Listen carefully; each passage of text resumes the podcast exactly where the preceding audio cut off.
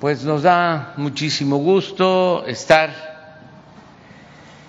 en Colima. Amanecimos en este bello estado de nuestra República y vamos a llevar a cabo la conferencia,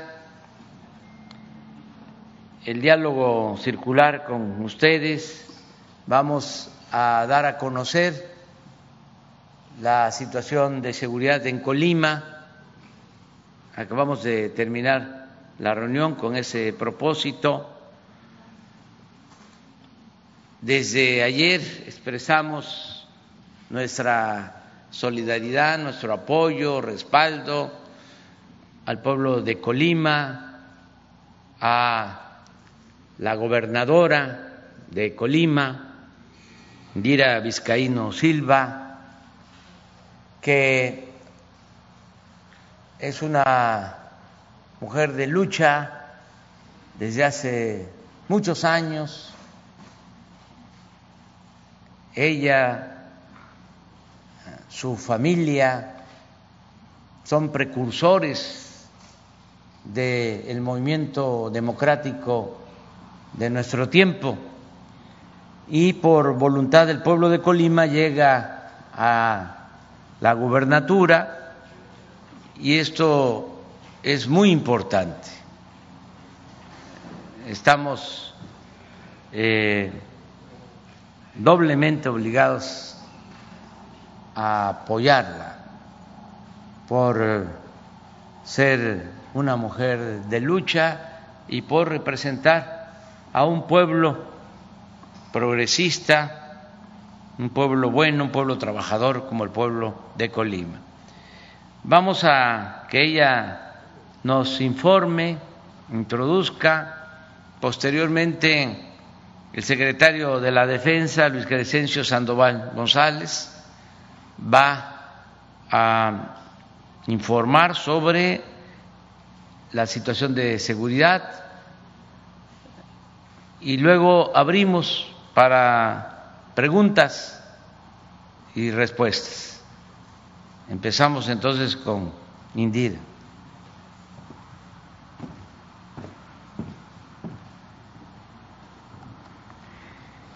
Muy buenos días a todas y a todos. Presidente, muy buenos días. A los integrantes del gabinete, a los representantes de los medios de comunicación, buenos días a todas y a todos. Presidente, no sobra decir de nuevo que esta visita nos honra, nos alegra y agranda nuestra esperanza de que vienen nuevos y buenos tiempos para nuestra Colima, para las personas de Colima y en especial para las más necesitadas.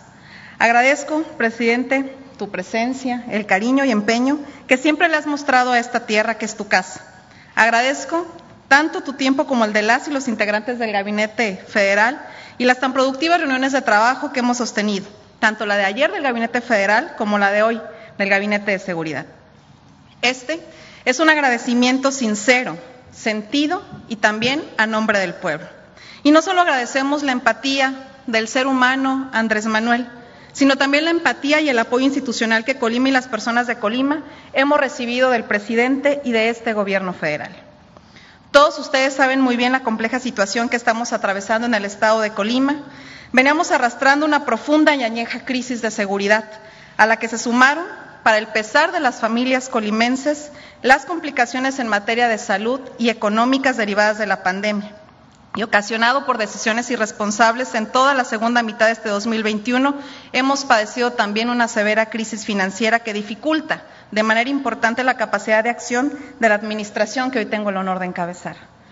Ante este panorama, el Gobierno de México ha mostrado ya su solidaridad con las y los colimenses. Esto nos resulta evidente. Tan solo en esta reunión y en la de ayer, por ejemplo, así se demuestran. También es evidencia de ello los apoyos extraordinarios en materia financiera y otorgados y el anuncio de algunos más para solventar los compromisos con las y los trabajadores hasta este fin de año. En materia de seguridad, habría que decir que desde hace 15 años aproximadamente inició un deterioro de las condiciones de seguridad de nuestro querido Estado, que se convirtió en una franca crisis al arranque del sexenio estatal anterior y que colocó a Colima prácticamente durante todo ese periodo en el nada honroso primer lugar de violencia homicida del país. Sin embargo, con el inicio del gobierno del presidente López Obrador y con una mayor presencia de fuerzas federales en la entidad, esta situación ah, se ha ido revirtiendo.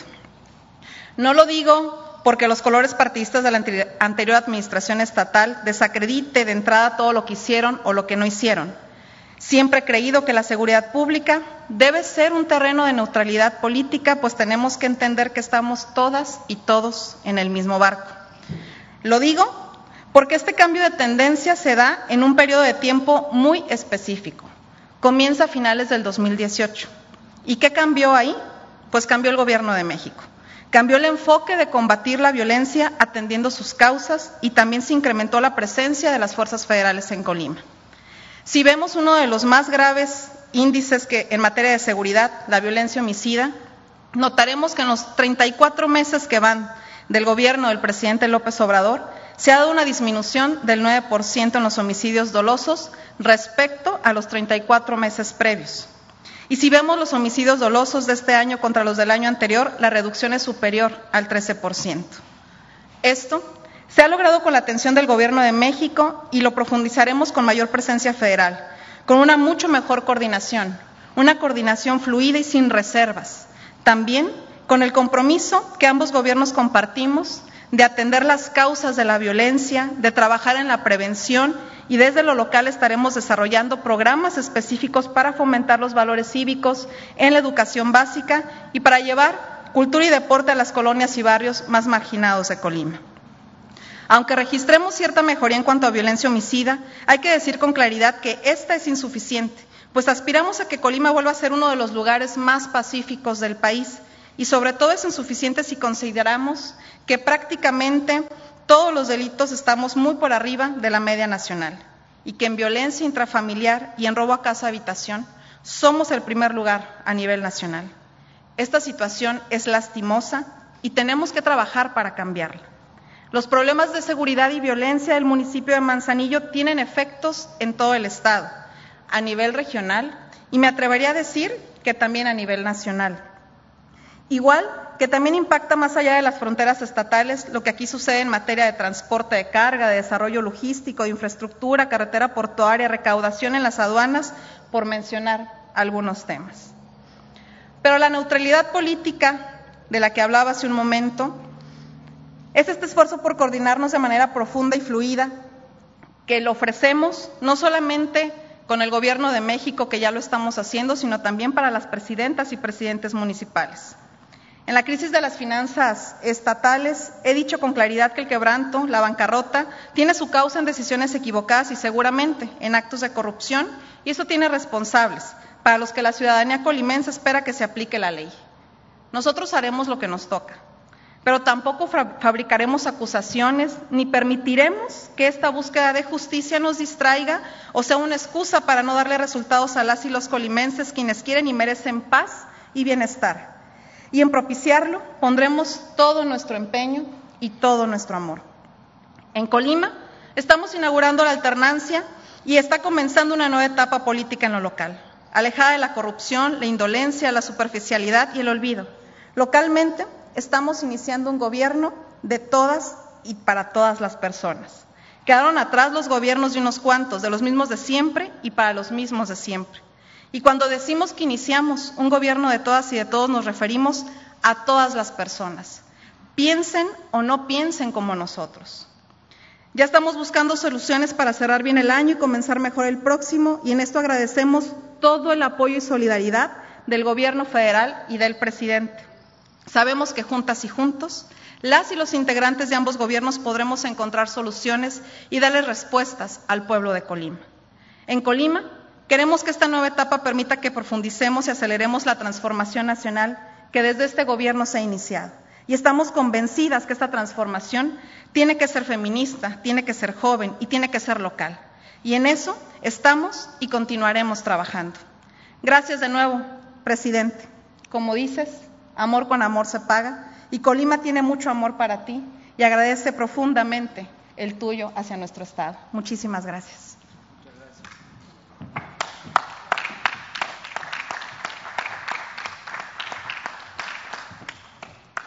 Con su permiso, señor presidente, vamos a informar sobre la situación de seguridad eh, pública en el estado de Colima. Adelante, por favor, con la presentación. Aquí vemos en la gráfica eh, la información del estado, un estado con 10 municipios, con una ah, población de 731.391 habitantes, que este, esto va a impactar en lo, en lo que son los porcentajes, como lo veremos más adelante, de homicidios dolosos eh, en lo que va de la presente administración. Eh, los municipios con mayor número de población son Manzanillo, Colima, Villa de Álvarez y Tecomán, que concentran el 94% del total de su población. Eh, en cuanto a incidencia delictiva, tenemos eh, hacia la baja, una tendencia este, hacia la baja, el secuestro, el robo de vehículos, la trata de personas, el robo a casa habitación, los homicidios dolosos y con una tendencia hacia la alza, la extorsión y el total de delitos de alto impacto. Vamos a ver cada una de las gráficas. En el secuestro, eh, con una tendencia hacia la baja, eh, los, números que tenemos aquí hasta septiembre, que es la información que se ha proporcionado por el secretario ejecutivo eh, de, Protección, se, se se presenta este, reducido, es decir, el septiembre eh, no tuvimos ningún evento de esta naturaleza, en agosto 1, julio y junio no hubo ningún evento, eh, solamente en abril hubo dos, entonces es un delito que tiene una tendencia hacia la baja, como ya cité. Homicidios dolosos, también una tendencia hacia la baja, 38 en el mes eh, de septiembre. En lo que va del año, 366 eventos de esta naturaleza. Eh, robo de vehículos con 86 eh, de estos delitos en septiembre, una tendencia a la baja. En, en el año, 505 de este, eventos. Extorsión Aquí son uno de los delitos que identificamos que van hacia la alza, aunque en septiembre solamente se tuvieron seis de, delitos de extorsión y en agosto se habían tenido ocho y en julio tres. En total del, año, el acumulado del 2021, llevan 63. En robo a casa habitación, eh, el delito se presentó en 159 ocasiones en septiembre eh, tiene una tendencia hacia la baja y en el año 1.288, o sea, 87 eventos, y si lo comparamos con el 2020, eh, se presentaron 1.791 de estos eh, delitos. En el total de, de, los delitos de alto impacto, tienen una ligera alza, tienen 933 eventos registrados en septiembre y en el año 8.129.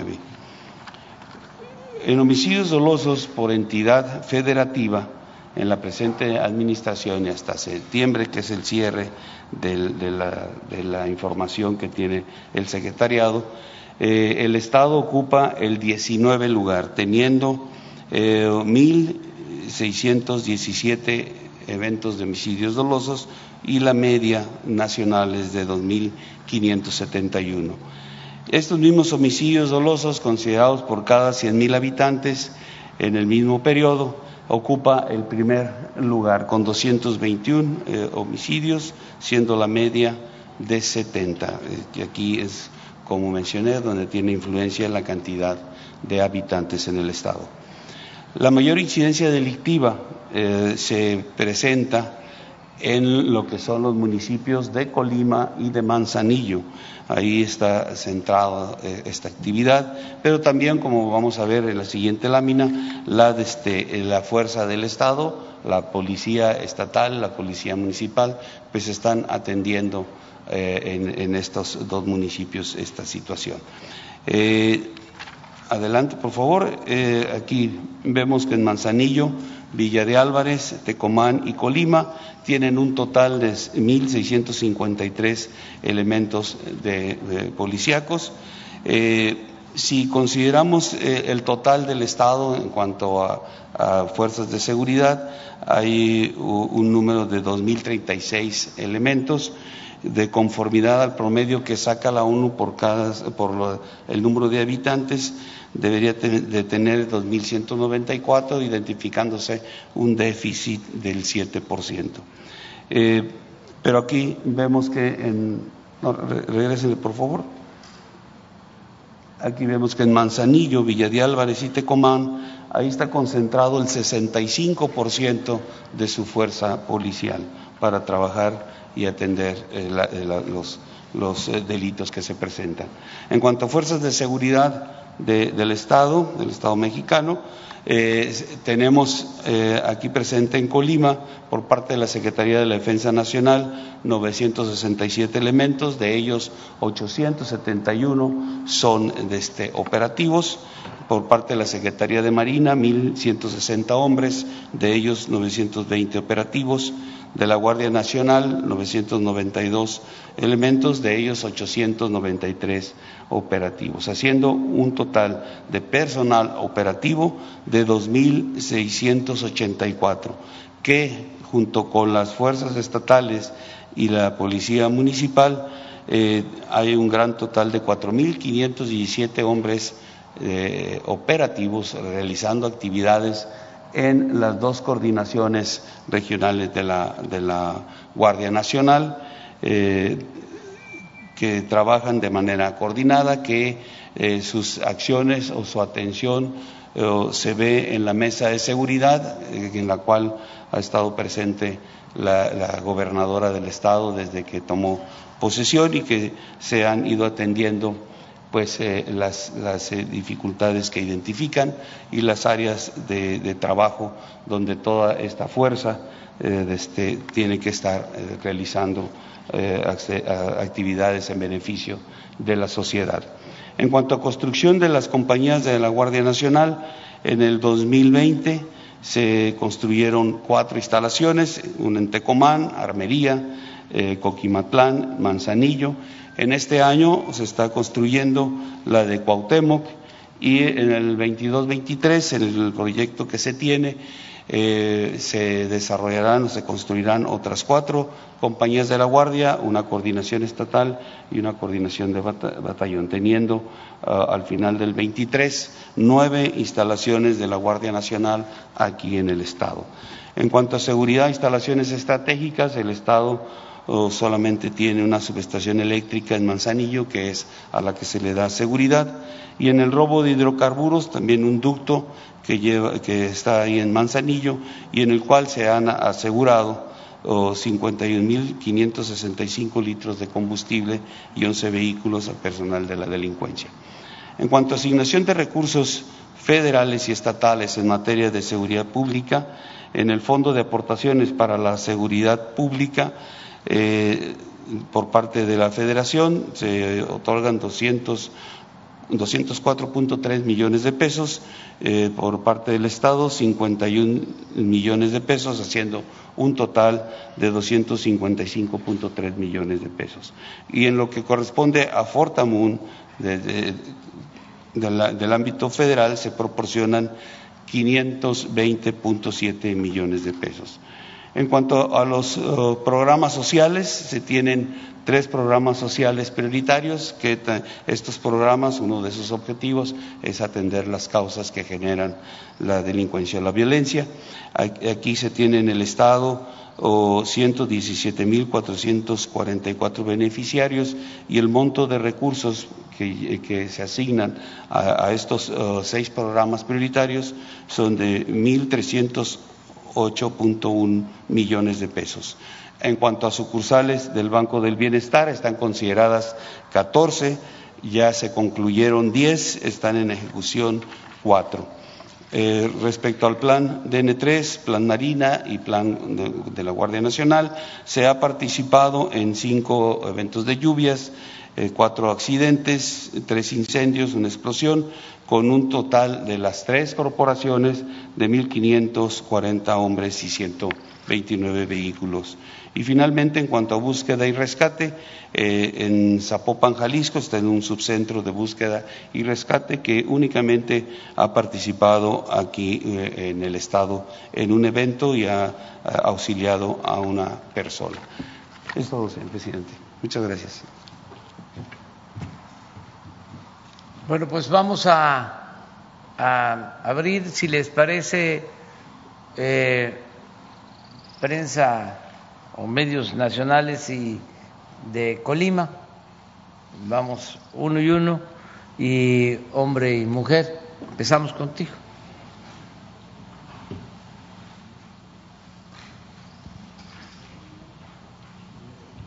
Gracias, presidente. Sandra Aguilera, del Grupo Larsa Comunicaciones.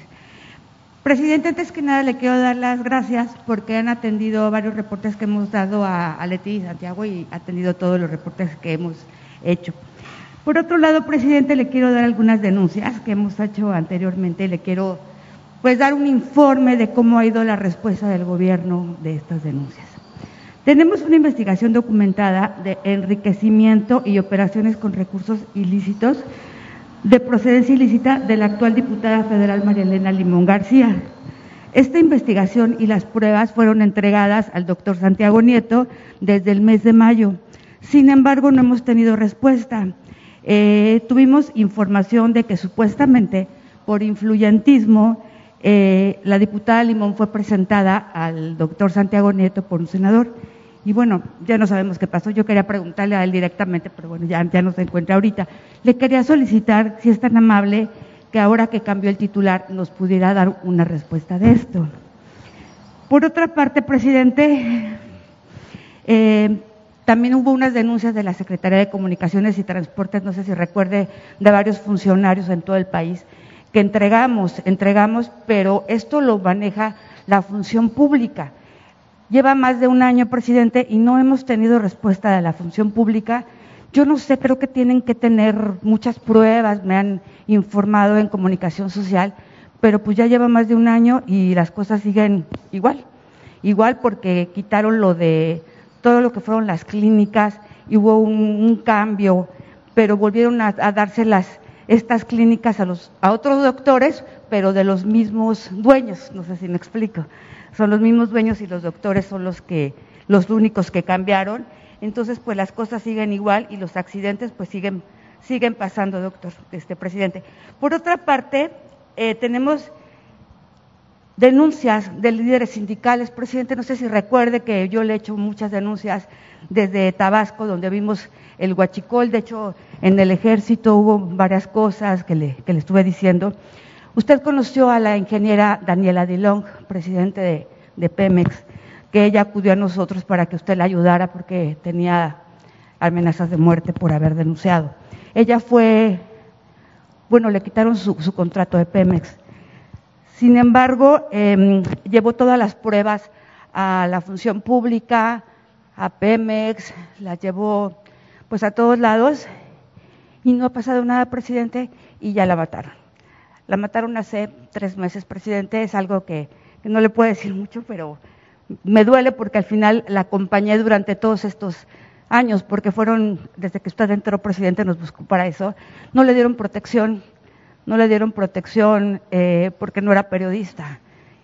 Y bueno, finalmente hace tres meses la mataron. La mamá quiere que, que la ayude porque, pues bueno, de la línea que ella tenía, mataron a tres personas más por denunciar dio los mapas de los pozos de Huachicol y no ha pasado nada, presidente. Es algo que, pues, yo sé que usted tiene muchas cosas, pero sí que es importante que lo sepa. Gracias, presidente. Sí, este, pues muy lamentable esto último, ¿no? Y vamos a hacer la investigación. Yo no tenía conocimiento de este asesinato. Vamos a pedirle a secretario de Gobernación. ¿Tú tienes información? A ver. Pues el asunto de la ingeniero eh, Delong es falso que haya sido asesinada. Ella falleció en el hospital de Petróleos Mexicanos o en, una, una, en un hospital público hace algunos meses. No hay ningún indicio de que haya sido un asesinato, hasta donde tenemos conocimiento falleció de una enfermedad. Efectivamente ella en vida presentó algunas denuncias contra petróleos mexicanos o contra este, algunos personajes dedicados a actividades ilícitas que siguen eh, evidentemente su curso, pero sí lamentamos su fallecimiento, pero no hay ningún indicio de que haya sido un homicidio. Eh, sí, muchas gracias. Eh, me, gustaría hacer hincapié en esto. Eh, al exnovio de ella lo mataron de igual forma. los golpean, presidente, y hacen ver que es una muerte natural que al final, pues ella fue, muy, yo hablé con ella dos días antes de que muriera y estaba muy golpeada, no podía hablar y me decía, es que creo que tengo COVID, pero ya me hicieron las pruebas y no tengo nada, pero estoy muy mal porque estaba muy lastimada de los pulmones. Y bueno, finalmente hablé con la mamá y me dijo que, que, que llegó bien, o sea, bueno, bien entre comillas, no muy lastimada, no puede respirar, pero que le dijeron que había sido COVID y que ella estaba segura que no era COVID. Es la investigación que sí me gustaría que se llevara a cabo, para que no, pues bueno, pobre señora, ¿no? Y al final del día creo que Daniela se lo merece porque luchó mucho por esta causa. Sí, aclarar eso, eh, Adán nos va a ayudar y se ponen en comunicación. Eh, lo mismo sobre la denuncia a inteligencia financiera, ahora está de titular Pablo Gómez, él va atender tu petición. Y la Secretaría de la Función Pública sobre el tema de los servidores eh, públicos de comunicación. Este, le vamos a pedir al maestro Roberto Salcedo que atienda sus planteamientos. Muchas gracias. Tres se van a atender. Eh, lo que tiene que ver con el fallecimiento de esta eh, señora eh, que lo va a ver el secretario, lo relacionado con comunicaciones que va a corresponder a Roberto Salcedo y la denuncia que has presentado a la legisladora con eh, la WIF. Sí, eh, eh, inteligencia financiera, que ahora es eh, Pablo Gómez el responsable, si te parece. Muchas gracias, presidente. Sí, de Colima.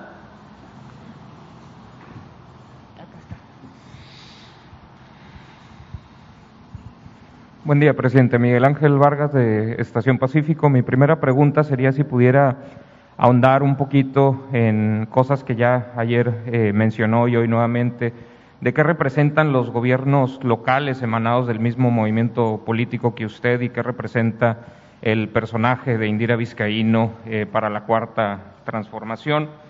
La segunda eh, pregunta sería, pues hemos visto en, el estado de Colima en la última década una enorme explosión del movimiento de carga contenerizada, este, lo que sin duda trae pues efectos positivos para la economía, para el comercio internacional, pero hay también externalidades negativas. Sabemos que hay muchos proyectos aprobados incluso, eh, pero eh, bueno, por una u otra cosa todavía no se han realizado y no vemos el mismo eh, crecimiento de la infraestructura que requiere acompañar a todo el movimiento de carga y queríamos saber, quisiera saber si solamente si es prioridad para su gobierno pues un desarrollo de infraestructura en esta eh, zona del país, sobre todo carretera que acompañe al crecimiento de la actividad portuaria. Y ya por último, una eh, petición eh, en el mismo sentido de la importancia de, lo local, pues a ver si un medio local puede solicitar una entrevista uno a uno, una entrevista periodística con el presidente de México y si es así, este, cuál es la vía para hacerlo. Bueno, pues eh, la relación con Indira, pues como dije, viene de tiempo atrás, desde que iniciamos eh, la lucha por la justicia, por la democracia, la familia de Indira eh, es precursora, como lo dije, de este movimiento desde antes de 1988 sigue estando joven, pero estaba más eh, joven, adolescente, completamente, ¿no? Este, y todos en su familia, su papá, su hermana, eh, y han venido luchando durante mucho tiempo. Ya ella fue presidenta municipal en Cuauhtémoc, Colima, pues eh, es un estado muy bello, tiene la sierra, tiene el volcán de Colima y tiene la costa, tiene la parte alta y toda una planicie con una fertilidad única este estado. Eh, ya Indira pues fue presidenta municipal, ha tenido otras eh, encomiendas, otros cargos y ha hecho una buena labor donde ha estado y estamos seguros de que va a gobernar muy bien Colima. Nosotros le tenemos mucho afecto, en mi caso, a Colima, porque aquí siempre nos recibieron cuando fuimos opositores con mucho respeto y los medios de información eran de los pocos estados en donde nos solicitaban entrevistas. Por lo general eh, no querían en otras partes entrevistarnos. Aquí hay estaciones de radio que las tengo muy presentes, a sus conductores que nos abrieron de la posibilidad de expresarnos Estuviste en, un, eh, en, mi, en, el noticiario que encabezo y, sí, y queríamos saber si es, si es posible. Pues, en tu noticiero y, ahora ya como y estuvimos en otros y me acuerdo de esa entrevista que te felicité por las preguntas que me hiciste, eh, los cuestionamientos que me hiciste. Eh, fue un buen diálogo eh, en esa ocasión. Entonces, esto tampoco debe extrañarnos. Colima, históricamente, siempre ha sido un Estado liberal. Aquí vino a protegerse el presidente Juárez. ¿Se acuerdan de la anécdota, del hecho histórico? de cuando en Guadalajara iban a fusilar al presidente Juárez y eh, aparece Guillermo Prieto y les gana el valor a los soldados con la frase los valientes no asesinan Luego de eso, porque era mucha la hostilidad contra el presidente, él viene aquí. Y luego a Manzanillo. Está en Colima, está en Manzanillo y em, se embarca a Veracruz. Y poco después se da un hecho verdaderamente histórico se proclaman las leyes de reforma, donde se establece lo que es un principio bíblico, el que a Dios lo que es de Dios y al César lo que es del César. Entonces, aquí en Colima se protegió el presidente Juárez. Además, la primera mujer que gobernó México eh, fue gobernadora de Colima. De modo que este, estamos muy contentos con el pueblo de Colima por la elección de Indira. Y sobre tu segunda pregunta, vamos a invertir en el puerto, en Manzanillo. Vamos, ayer lo dije, a invertir eh, de entrada dos mil millones de pesos en infraestructura para mejorar todo lo relacionado con el puerto. Pero vamos a llevar a cabo un programa amplio para resolver problemas de vialidad y eh, problemas que enfrenta la población por el crecimiento de este importante puerto que es el que más mercancías mueve en el país. Esto es parte de los cambios que se han venido dando en eh, la historia. Anteriormente todo el comercio era por el Atlántico, por eso la importancia que tuvo por siglos el puerto de Veracruz, principal puerto de México.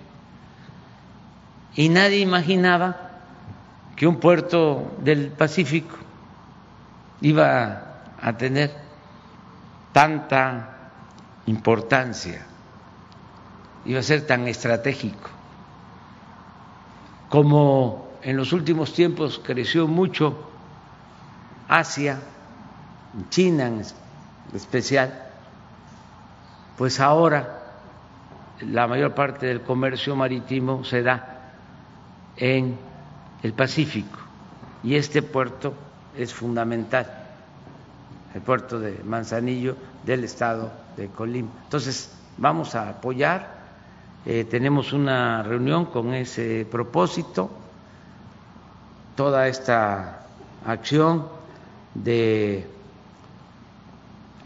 fortalecimiento del puerto de Manzanillo y de todos los puertos ya está a cargo de la Secretaría de Marina. Con el almirante Ojeda vamos a tener una reunión la próxima semana. Hoy lo acordamos temprano con el secretario de la Defensa, el secretario de Hacienda, el director de aduanas, el secretario de Gobernación, la directora del SAT, porque se va a definir el plan de apoyo a los puertos y a las aduanas. Hay un fideicomiso con ese propósito. Ayer hablé de que eh, recibimos 50 mil millones de pesos en ese fideicomiso. Y ahora ya ese fideicomiso cuenta con cerca de 90 mil millones de pesos. Y vamos a utilizar eh, recursos de ese fideicomiso para financiar las obras de mejoramiento de los puertos y de toda la infraestructura de las aduanas, que también ya están en manos de la Secretaría de Marina y de la Secretaría de la Defensa, todas las aduanas, para evitar el contrabando, el tráfico de drogas, la corrupción se está poniendo orden. Es también eh, importante que la gente sepa que por las aduanas tenemos una recaudación de alrededor del 15% de nuestro presupuesto. Estamos eh, recaudando en aduanas eh, alrededor de 800 mil millones de pesos. Entonces es una fuente de ingresos importante para la hacienda pública. Eso es lo que puedo contestarte.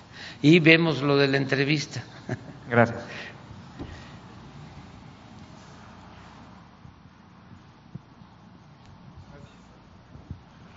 Buenos días, señor presidente. Buenos días, gobernadoras, secretarios, secretaria. Buenos días a todas y a todos.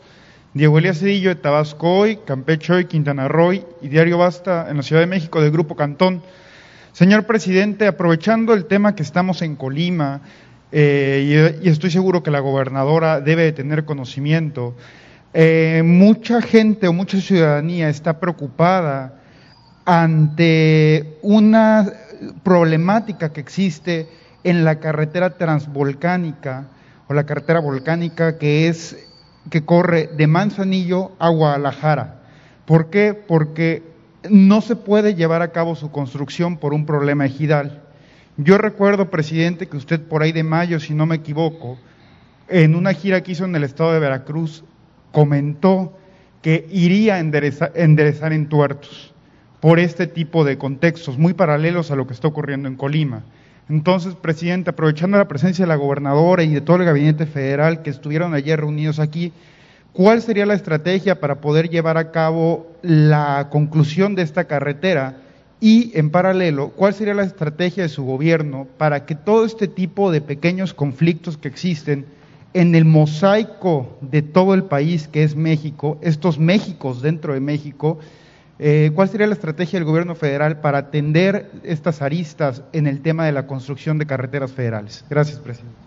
Bueno, este, yo creo que Indira y Adán, los dos podrían explicar sobre esto.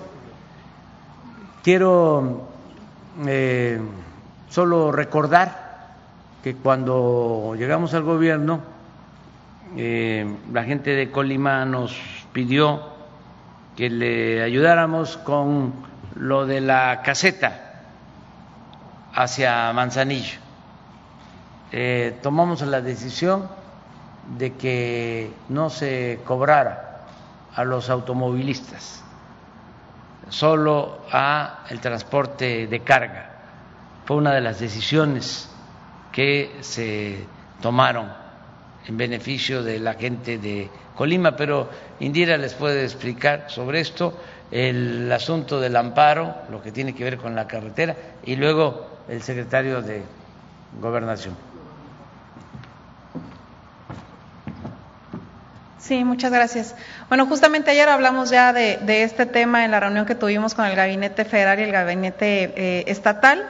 Es un tramo carretero que está en Jalisco son 1.33 kilómetros que están impidiendo que se concluya la construcción de un puente que lo que permitiría es pasar de dos a cuatro carriles justamente esta autopista que tenemos aquí a nuestras espaldas, que es la que comunica prácticamente todo el transporte de carga contenerizada que vía terrestre sale del puerto de Manzanillo. Para nosotros, por supuesto, que es fundamental porque implica el desahogo de, esta vía. Sin embargo, tiene ya prácticamente dos años detenido un proceso a través de un juicio de amparo que presentó un ejido justo por este tramo. Está ya en la última instancia.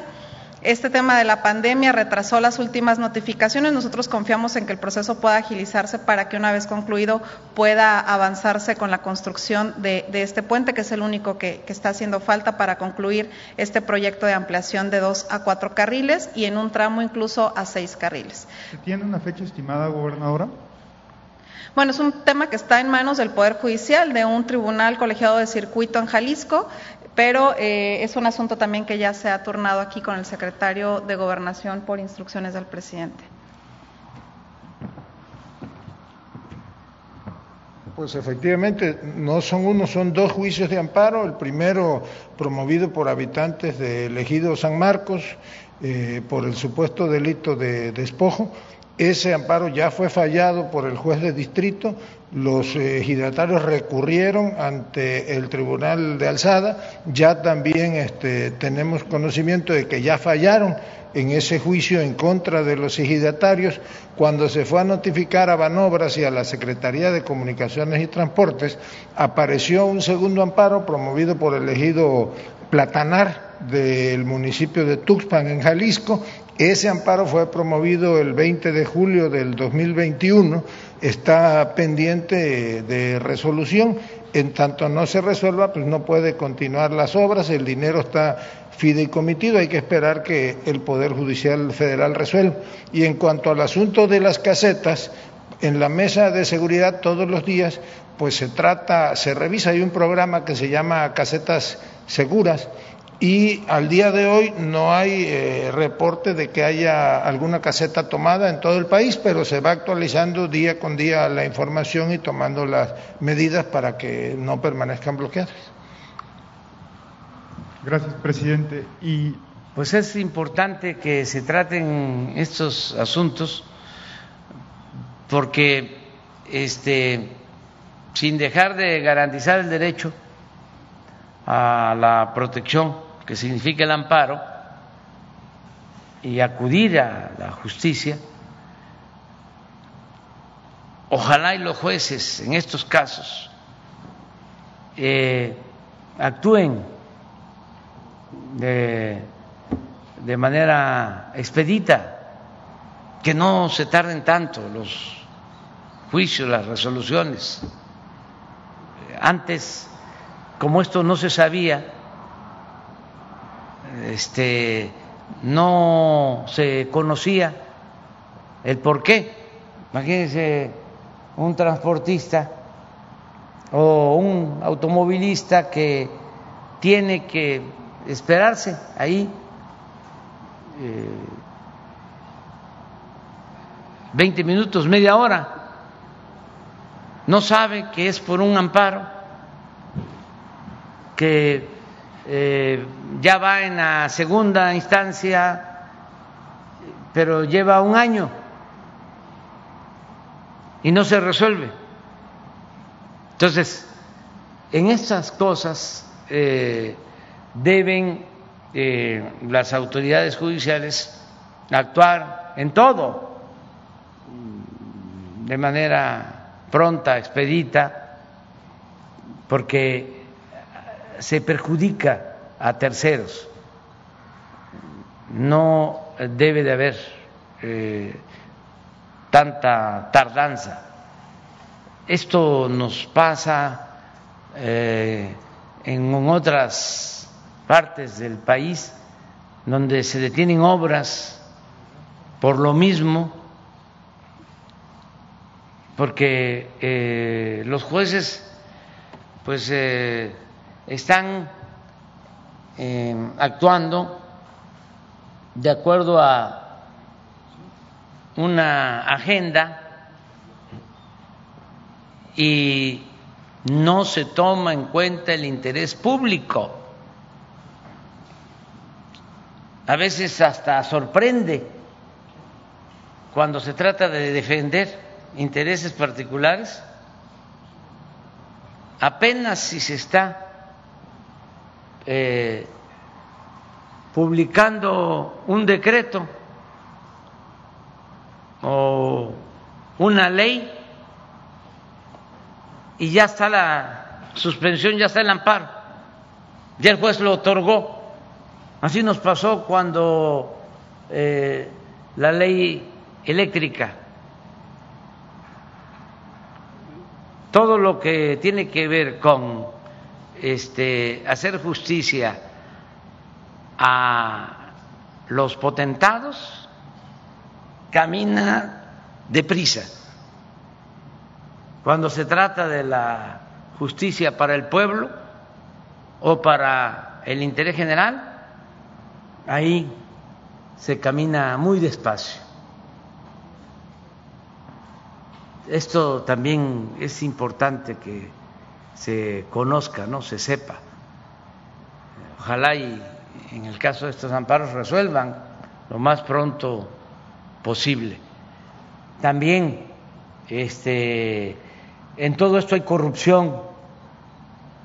De repente llega un abogado, un huizachero, eh, leguleyo, corrupto, en campana a la gente, aquí vamos a sacar eh, bastante, nada más denme el poder y eh, vamos a, a sacarle provecho a este asunto y el gobierno va a tener que pagar porque no le va a quedar de otra. Así era este, antes. Ya eso se terminó, no hay ese eh, chantaje, no se aceptan coyotes, no se permite la eh, corrupción, este, pero sí se perjudica, porque se pierde tiempo. Entonces, ojalá y este caso se resuelva lo más pronto posible.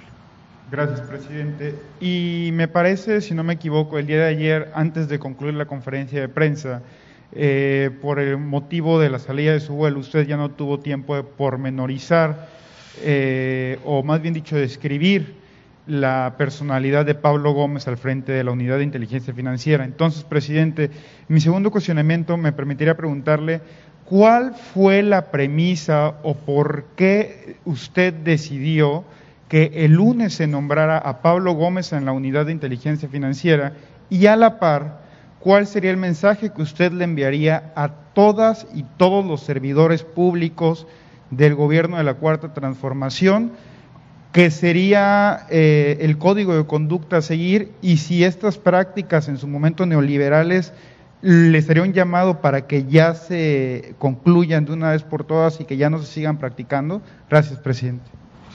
Bueno, mire, eh, conozco a Pablo Gómez para quienes no tienen sus antecedentes. Pablo Gómez eh, fue líder del movimiento del 68, líder estudiantil, estuvo en la cárcel en el 68 y eh, siempre ha estado en la izquierda y ha resistido todas las tentaciones, porque también en la oposición un dirigente se puede corromper. Conocemos muchos casos de los que no han aguantado y han sido cooptados.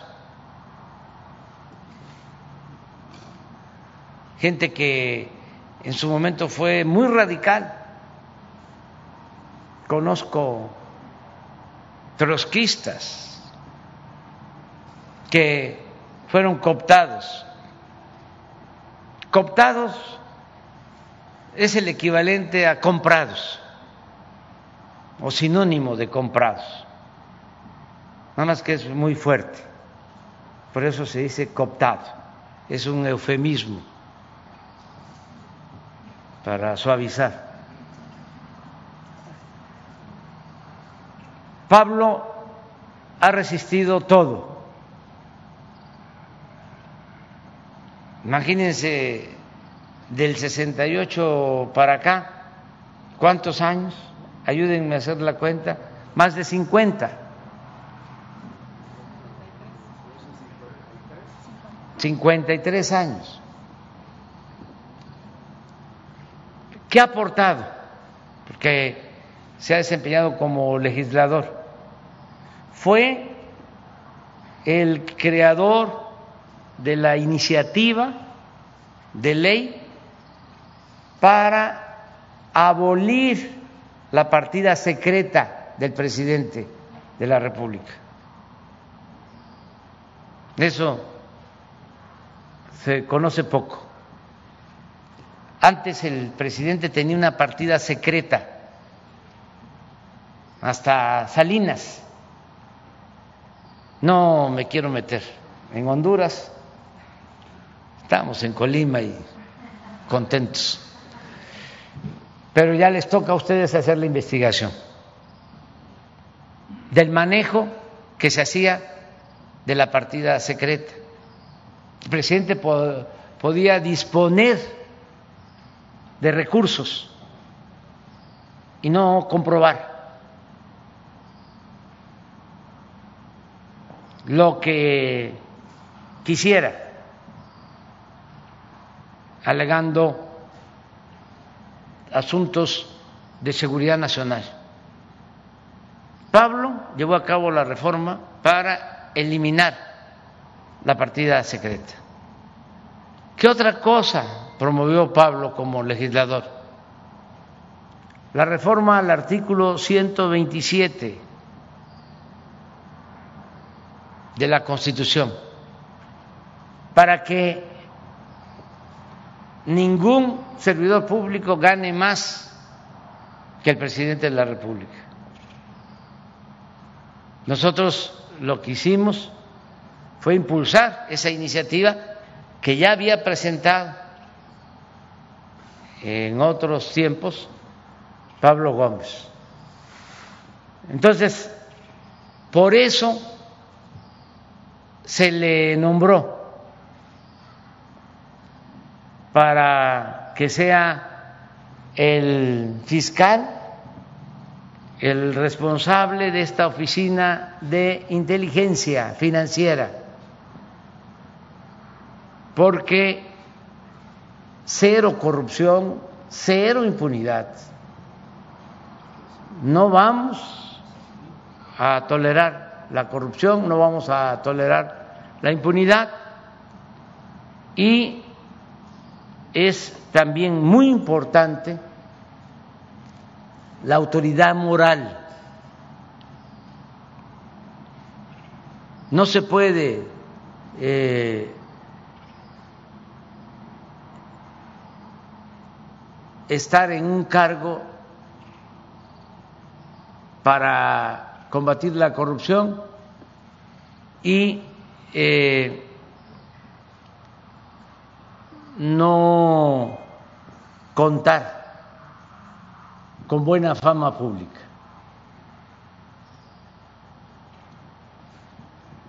En estos tiempos, así como la humildad es poder,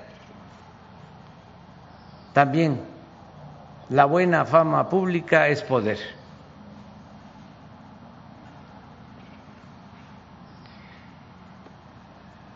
Santiago Nieto es un abogado eh,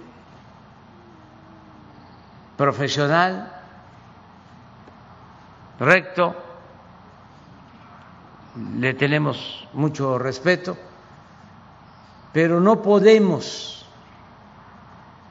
tolerar ningún acto de extravagancias, ningún acto que vaya en contra de la austeridad republicana. Es Juárez. El funcionario tiene que aprender a vivir en la justa medianía.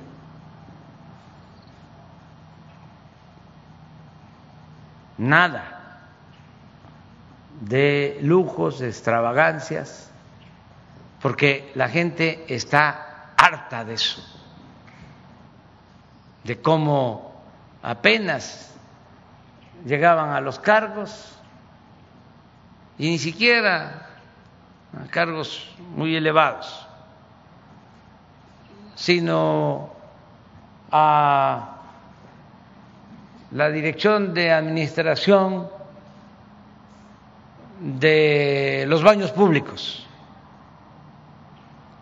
y no estoy hablando al tanteo. Se peleaban, me consta, allá en la Ciudad de México, en las delegaciones, por ese cargo. Porque era este, fuente de corrupción.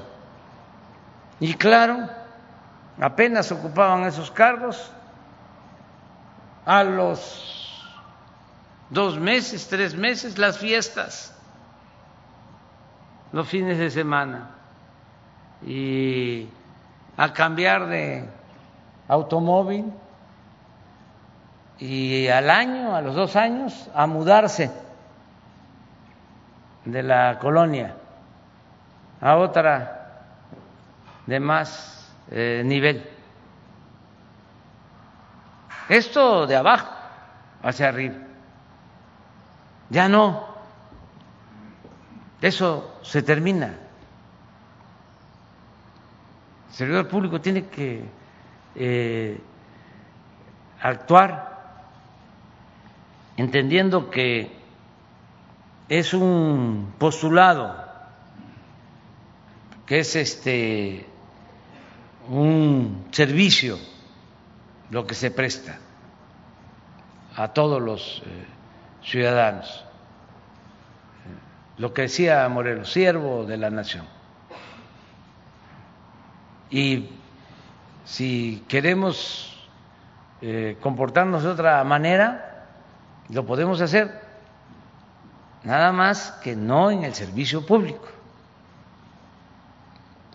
Todo el mundo tiene derecho a este, comprarse vehículos de lujo y residencias y todo, pero no en el servicio público. Es eh, otra cosa. Por eso yo no le llamo funcionario, sino servidor.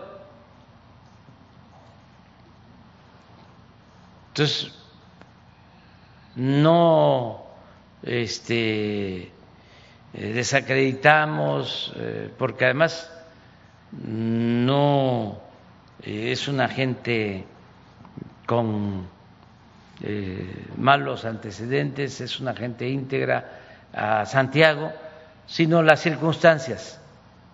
Y no podemos nosotros tolerar nada, porque imagínense nuestros adversarios, los conservadores, los corruptos, que no quieren que se lleven a cabo las transformaciones, estarían dale y dale y dale y dale con eso,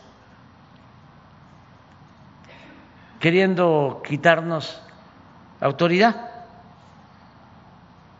Y que la boda, y que eh, aviones privados, y que el dinero del señor Ili Ortiz. Y quiénes más fueron a la boda y que no que haya austeridad.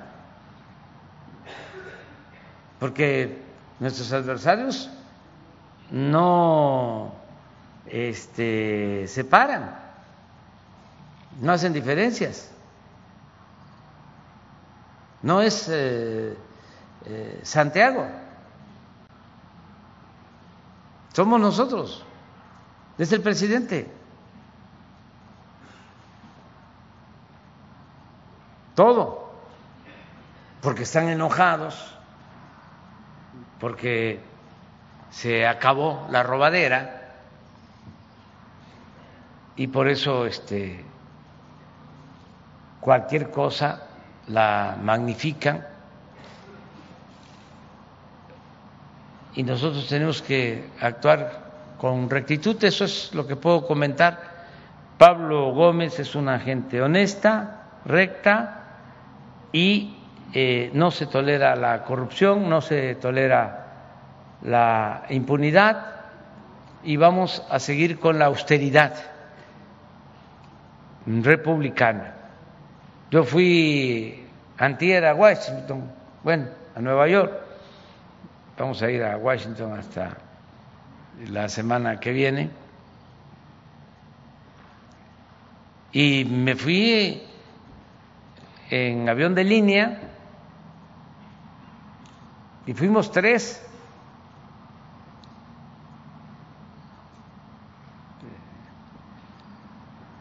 Daniel, Asaf, Marcelo Ebrat y yo, tres.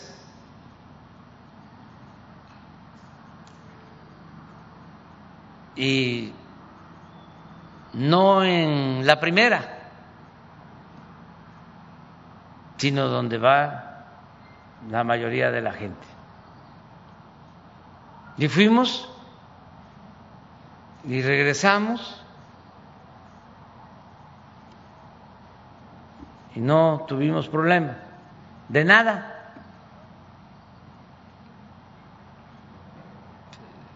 Imagínense antes, ¿no? Era el avión presidencial. Se sorprenden allá en Estados Unidos los de aduana, ¿a qué hangar va a llegar?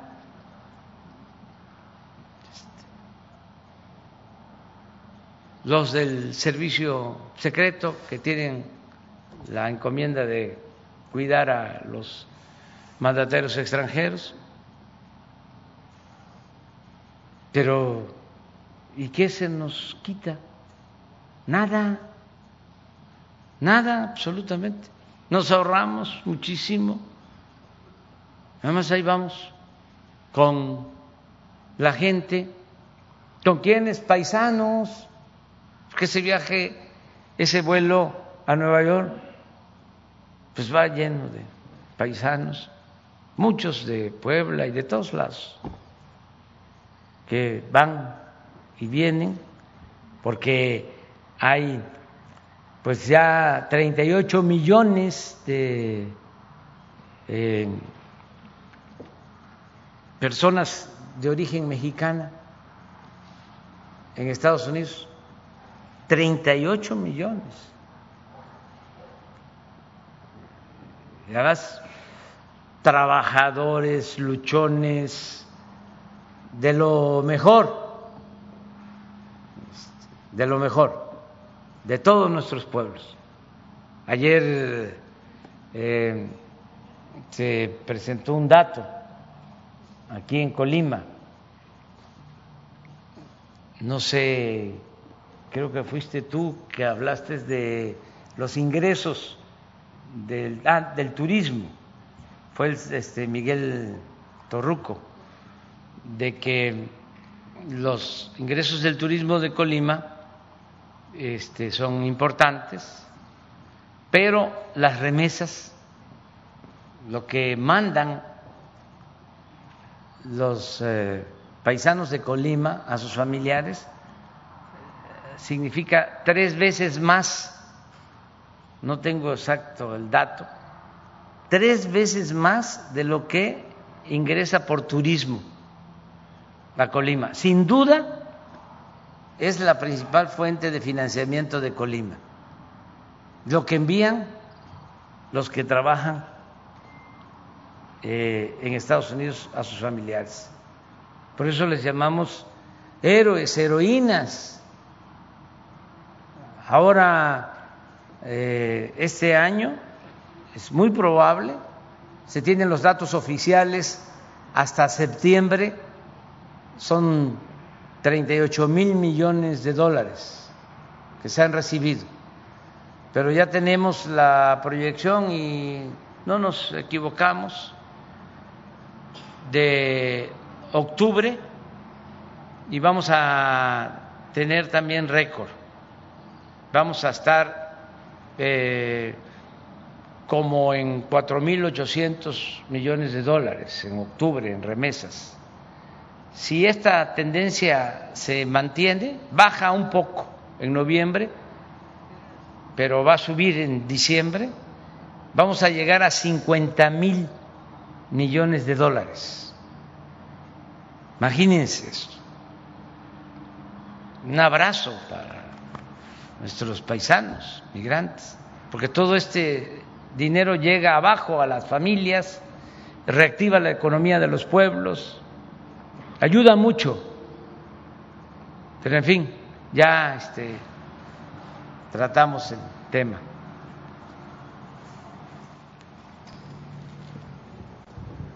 Buen día, presidente. Servidor Max Cortés de la Mejor FM Noticias. Bienvenido nuevamente y bueno, pues este, la valoración que hay de, su visita, pues tiene muy contenta a la población de Colima. me incluyo también por esa viabilidad que le, que le está dando en un momento tan, de tanta incertidumbre. Eh, recién acaba de terminar un periodo de un gobierno de Colima donde se caracterizó por un desfalco hay evidencias de que hubo mal manejo, tendrá que profundizarse. Y esto ha generado un impago que, de hecho, ayer anunciaba la gobernadora, la maestra eh, Indira Vizcaíno, eh, que el pago de las maestras en una quincena, la primera quincena de octubre, pero no se ha reflejado, nos comentan, en, a toda la clase trabajadora del magisterio, solamente a los, a los jubilados y pensionados. Eh, esto obviamente que nos lleva a pensar, sin duda, en que hay algo que, se combate, que se debe combatir es el tema de corrupción. ¿Usted estaría, presidente, de acuerdo en que la unidad de inteligencia financiera radicara un expediente sobre este tema específico del caso Colima con un gobernador como el que acaba de concluir este, en medio del escándalo? Y mi segunda pregunta está enfocada a lo que ocurrió ayer en la Cámara de Diputados Ayer la Cámara de Diputados hizo algunos ajustes al presupuesto federal del 2022. Eh, en este se contempla un ajuste al Instituto Nacional Electoral, que es casi por el orden de los 5 mil millones de pesos, eh, más o menos. Y algunos consejeros, incluso el presidente Lorenzo Córdoba, eh, refirió que la falta de dinero pone en riesgo llevar a cabo la revocación de mandato, esta consulta que usted está promoviendo. ¿Qué opina de estas declaraciones, tomando en cuenta que la revocación de mandato es un instrumento al que usted ha convocado y que se ha convertido precisamente en ley. ¿Qué es lo que nos podría comentar al respecto? Pues me da mucho gusto también este, verte a los dos, porque nos entrevistaron en aquellos tiempos. Una vez platiqué, ya lo he hecho en otras ocasiones, que fui a Guanajuato y un conductor de noticias me entrevistó y me dijo de que era falso, mm, de que este, me bloquearan. Y lo dijo incluso al aire y me hizo la entrevista. Bueno, a la semana lo corrieron. Me habló para decirme, este, tenía razón. Aquí en Colima eso no eh, ha sucedido afortunadamente. Es una tierra de libertades. La tercera fue la vencida, efectivamente, como lo platicamos, ¿no? ¿Se acuerda? Sí, de las... Eh, Estuvimos conversando. Y, lo interesante de todo este ejercicio de comunicación que se ha hecho, presidente, es que nos ha permitido la cercanía y se han roto esquemas muy importantes para la comunicación. Y evidentemente eh, la decisión que se tomó por parte de la empresa, de la Mejor FM, pues siempre fue de ofertar, de ofrecer los espacios de la comunicación, porque es importante. Sí, sí. Hay que reconocer eso, ¿no? También en los concesionarios de la radio. La radio este, es la campeona de la libertad de expresión, de manifestación. Ahora, desde luego, las redes ya este, permiten que todo el mundo se exprese, se manifieste, ¿no? Pero sí agradecerles eh, a ustedes por eso, eh, rendirle homenaje a todos los comunicadores que en momentos muy difíciles nos abrieron espacios para dar a conocer nuestras propuestas. Sobre lo de la investigación por la situación que se entregó el Estado de Colima en sus eh, finanzas. Eh, yo creo que Indira ya está este, trabajando en eso, al menos así lo entendí de lo que planteó anoche. Mi recomendación es eh, que se actúe con rectitud, justicia, no venganza, que si hay elementos se tienen que presentar denuncias, porque si no eh, se denuncia, pues eh, nos convertimos en cómplices. Y por otro lado, también no fabricar delitos. Entonces, en este caso, la recomendación es que la autoridad eh, presente a la instancia correspondiente denuncia si hay pruebas de irregularidades y esa instancia sea la encargada de eh, aplicar la ley. No sé si tú quieras este, ampliar sobre esto, que es interesante. Muchas gracias. Bueno, primero respecto a la nómina del magisterio, ayer se recibió el recurso que se transfirió de parte de la federación y se inició el proceso de dispersión de la nómina. Sí hay muchos problemas con el sistema, se suben por capítulos, por eso solamente se les ha reflejado una parte de ellos, pero es cuestión de horas de que llegue al 100% de las maestras y los maestros de Colima. Y respecto al otro tema, lo manifestamos ayer, lo decía hace un momento, nosotros haremos todo lo que nos toque para que se busque que se haga en Colima. Estaremos, estamos iniciando ya procesos de auditoría, estamos recabando información y pruebas y de tener elementos que puedan demostrar la presunción de la comisión de delitos, estaremos presentando las denuncias correspondientes. Lo que sí es importante es comprender que el trabajo que haremos será muy meticuloso y cuidadoso para que en todo caso esos expedientes se presenten de la manera que estén completos y que no vayan a correr riesgos de que no estén perfectamente sustentados. Y por otra parte, también lo dije hace un momento y lo reitero ahorita, no vamos a actuar con venganza, no vamos a distraernos eh, en eso no vamos a utilizarlo como un pretexto para dejar de cumplir lo que nos corresponde hacia adelante, pero por supuesto que haremos todo lo que nos toca. El pueblo de Colima merece justicia. Lo otro que lo, del Instituto Nacional Electoral, el recorte del presupuesto. Bueno, este Adán podría explicarnos eh, cuánto es el presupuesto del el INE. A ver y en qué consiste lo que él está planteando. Pues efectivamente hubo una reducción a lo que había solicitado el Instituto Nacional Electoral para en el presupuesto de egresos del próximo año.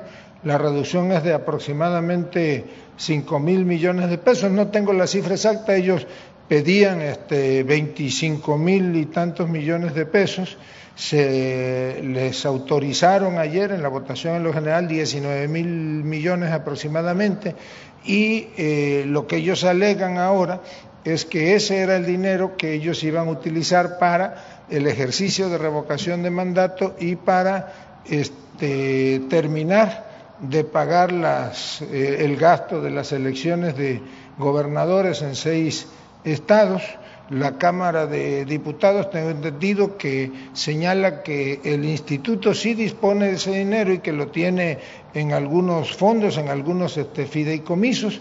La situación es que el recorte o el no crecimiento presupuestal es del orden de los cinco mil millones de pesos, pero así hubo ajustes también en otros, eh, en el proyecto de presupuestos hubo ajustes a los requerimientos de otros organismos autónomos. Pero no estaría, no estaría en riesgo, no estaría en riesgo entonces la, consulta por esos argumentos.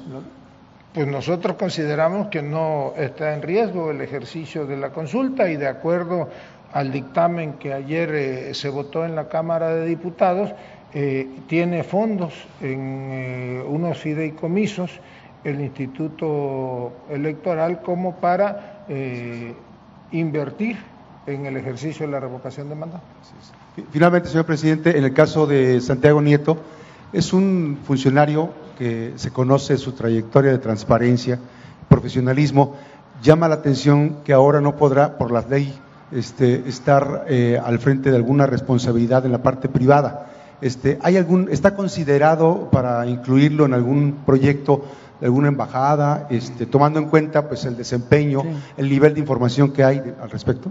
Sí, no descartamos esa posibilidad, pero eh, tiene que pasar algún tiempo y tenemos que escuchar más a la gente sobre esto, que este, la gente opine.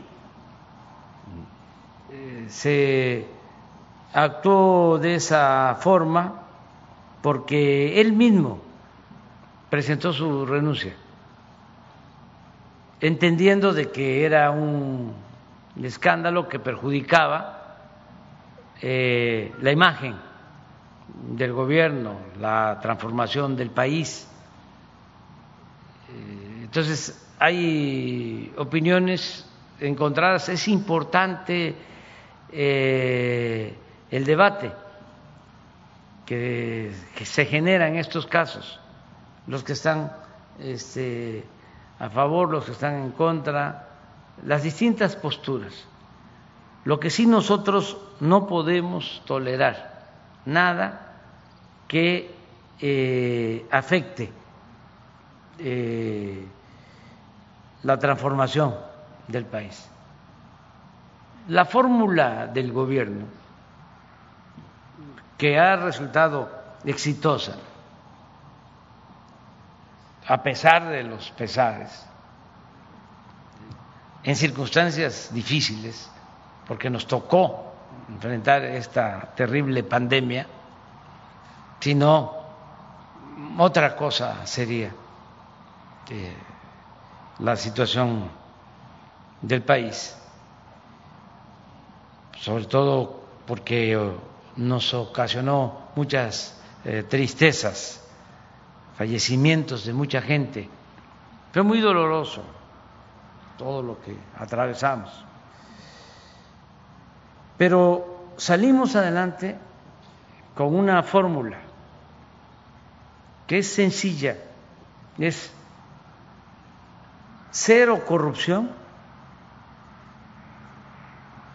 cero impunidad, austeridad republicana y todo lo ahorrado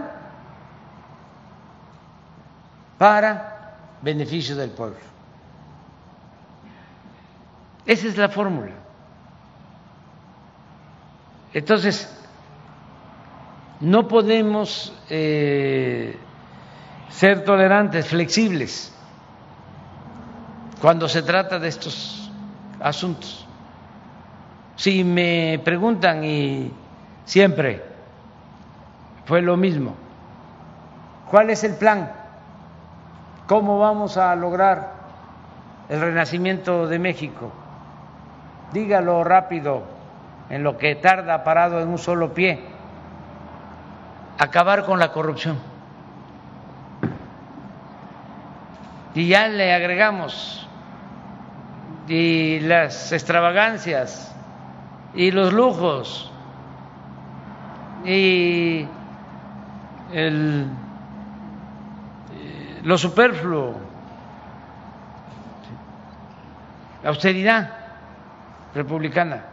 Ahora que habla el INE de la reducción, este, cuando llegué a la presidencia, eh, la oficina de la presidencia ejercía un presupuesto de 3.800 millones de pesos. 3.800 en el 2018. Ahí está en la cuenta pública. Este año, 600 millones tres mil menos. Y así en todo. Eh, aquí en Colima se están haciendo cuarteles para la Guardia Nacional. Por aquí cerca inauguramos uno hace relativamente poco. 25 millones de pesos.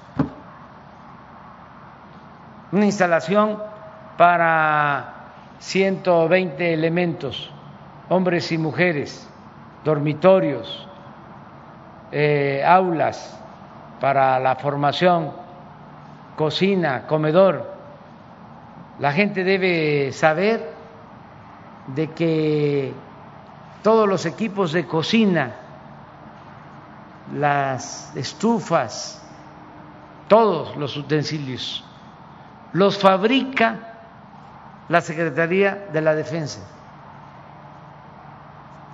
Y es eh, una hectárea de terreno con barda y, y todas estas instalaciones, 25 millones, porque no hay corrupción. Si ese cuartel lo licitamos y se hace eh, como antes, pues son 100 millones. Y no solo eso, de mala calidad. Ni la autoridad no puede decirle al contratista, estás este, utilizando malos materiales, porque ya el contratista sobornó, ya dio el moche. Incluso se iban con el anticipo.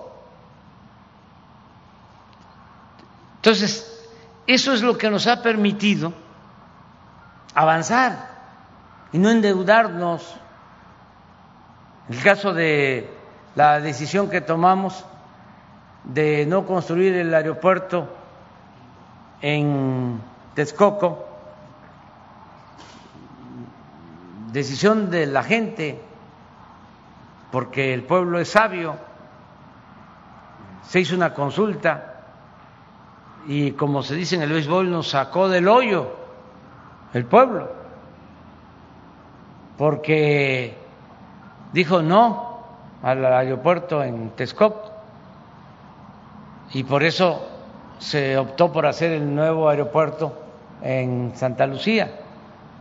¿Cuánto nos vamos a ahorrar? Pagando incluso a las empresas que ya se habían contratado. Nos vamos a ahorrar como 125 mil millones de pesos por lo bajo y no cerramos el actual aeropuerto de la Ciudad de México. Pero un ahorro de 125 mil millones es lo que casi nos demanda de inversión el tren Maya. O sea, que con esa decisión vamos a financiar el tren Maya. Y no es crédito, es presupuesto. Es que es increíble eh, la situación, el daño. O sea, no imagina uno el daño que causa la corrupción. No es una eh, pandemia, es una peste. Cuando no hay corrupción, el presupuesto alcanza, rinde y se pueden hacer muchísimas cosas en beneficio de la gente. Ese era el principal problema del país. Por eso también en la ONU insistí mucho en eso,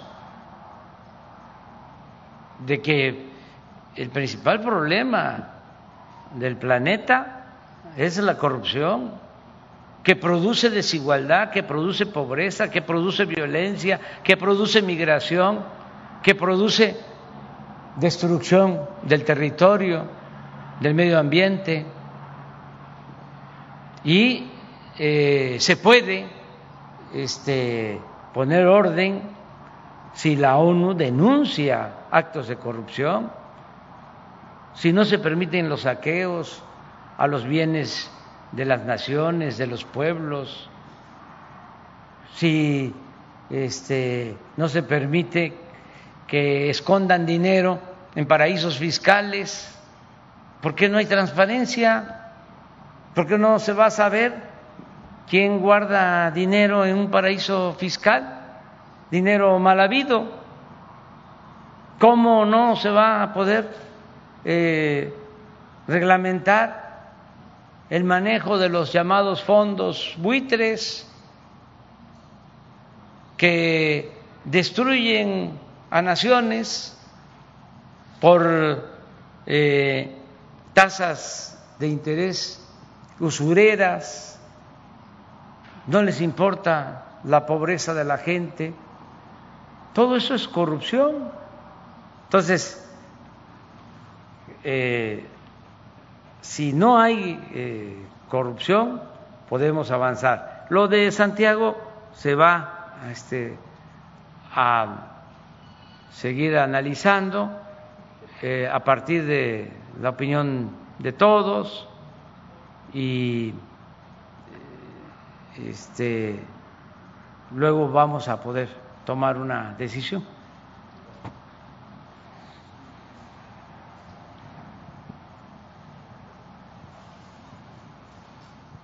Bienvenido nuevamente a Colima, a nuestro bello estado, presidente. Quiero ser reiterativa en el tema de la corrupción. Uno de tus ejes rectores ha sido el combate. Hoy vemos peces muy gordos en investigación tras las rejas y queremos ver a exgobernantes también. Un desvío de recursos reconocidos por José Ignacio Peralta Sánchez de más de mil millones de pesos, una deuda de más de once mil millones de pesos. Se protegerá José Ignacio Peralta Sánchez porque hoy los vemos caminando tranquilamente. El pueblo está cansado de eso. Esa es mi primera pregunta. Los paisanos, hablas de los paisanos, ¿no? Hay Casa Colima y quieren que pues se siga impulsando sobre todo esta derrama económica que se genera. Había un programa 3 por 1, los paisanos quieren seguir aportando cada peso al país. ¿De qué manera se va a poder apoyar a través de tu gobierno. La tercera pregunta es sobre medicamentos oncológicos. Hacen falta en el Instituto Mexicano del Seguro Social. Y concluyo pues respaldando la propuesta que te hace mi colega Miguel Ángel Vargas para que nos tomes en cuenta en tu agenda de medios. También queremos tener al presidente, no físicamente porque no se puede, pero sí por lo menos en enlaces telefónicos. Muchas gracias, presidente. Sí, este, pues eh, acerca de la denuncia ya este, se ha dicho que se van a integrar expedientes con pruebas para que se actúe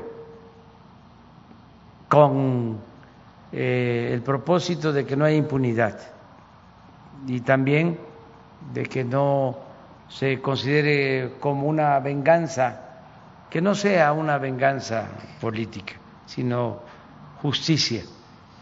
Eh, lo del aporte de los paisanos, paisanas, eh, se puede restablecer aquí con, con Indira.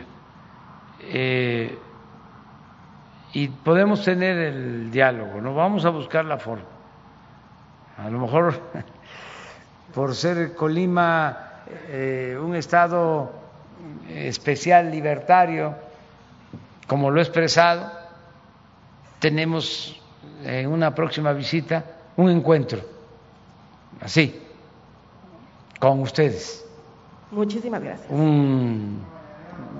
una manera, sí, mañanera exclusivamente para los temas de Colima. Y no sé qué otra cosa trataste. El medicamento en el Instituto ah, Mexicano de Seguro Social Oncológico. Sí, miren, este asunto lo tratamos ayer y también quiero aquí aprovechar para decir que le tengo toda la confianza, porque se malinterpretó. No se malinterpretó, es que pues yo lo dije de una manera este, un poco fuerte. Eh, la política, entre otras cosas, es equilibrar la pasión y la razón. Y quienes este, nacemos en el trópico,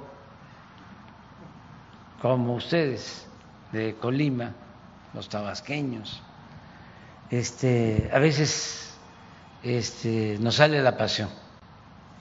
Pero lo mejor es el equilibrio. Aunque se tenga el corazón caliente, la cabeza fría. Equilibrar razón y pasión. Eso es lo mejor.